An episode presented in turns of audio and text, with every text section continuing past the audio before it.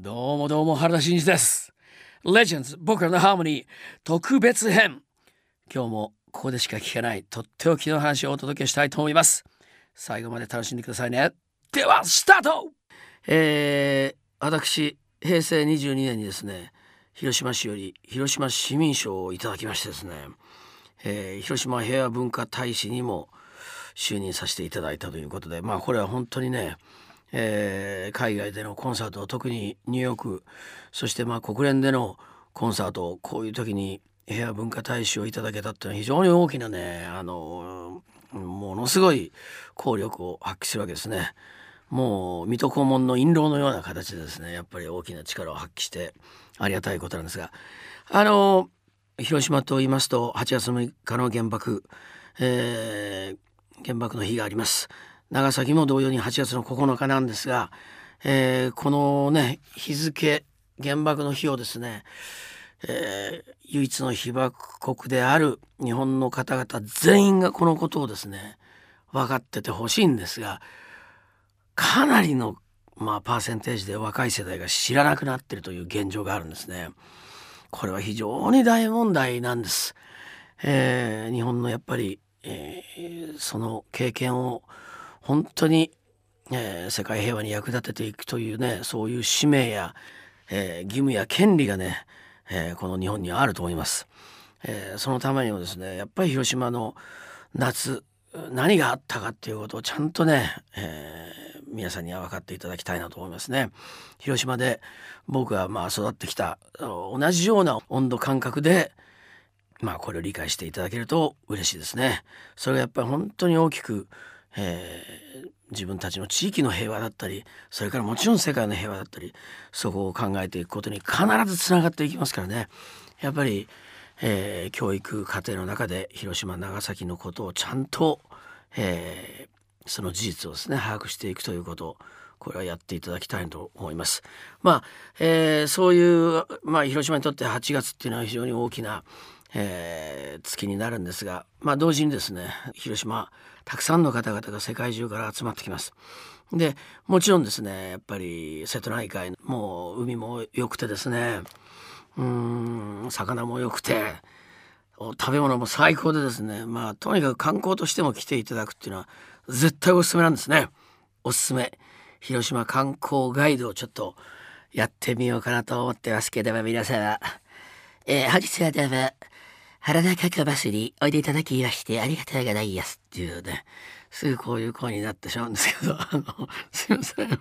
あの、なんかそういう記憶が今出てきましたね。なんかバスのなんか、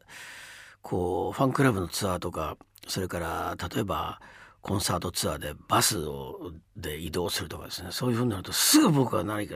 わからないんですけどもう条件反射のようにバスガイドをやってしまうという佐賀がありましてですね。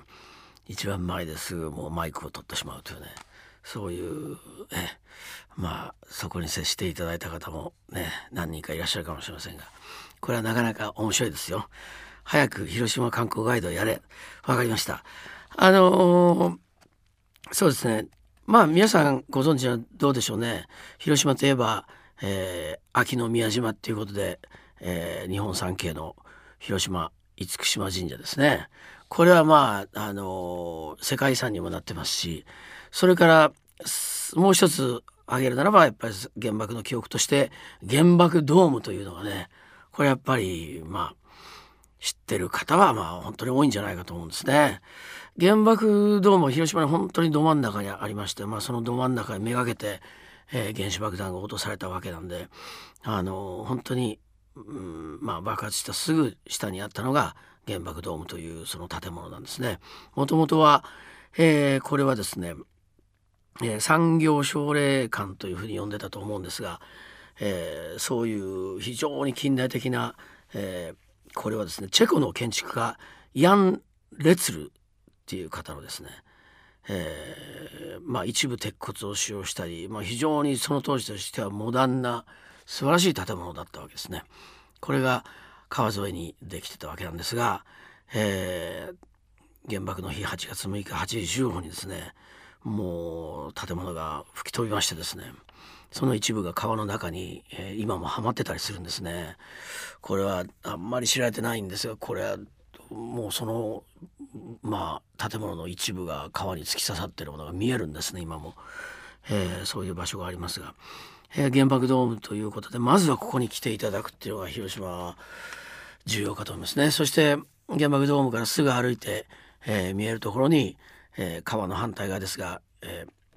ー、平和記念公園という大きな平和公園があります。そこに慰霊碑がありまた、えー、資料館がありますね。ですからこちらで、えー、やっぱりそこに、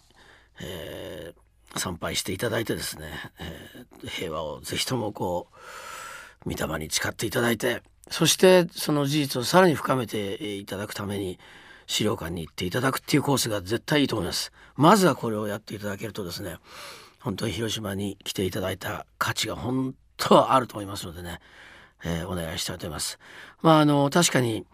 えー、その広島で起こった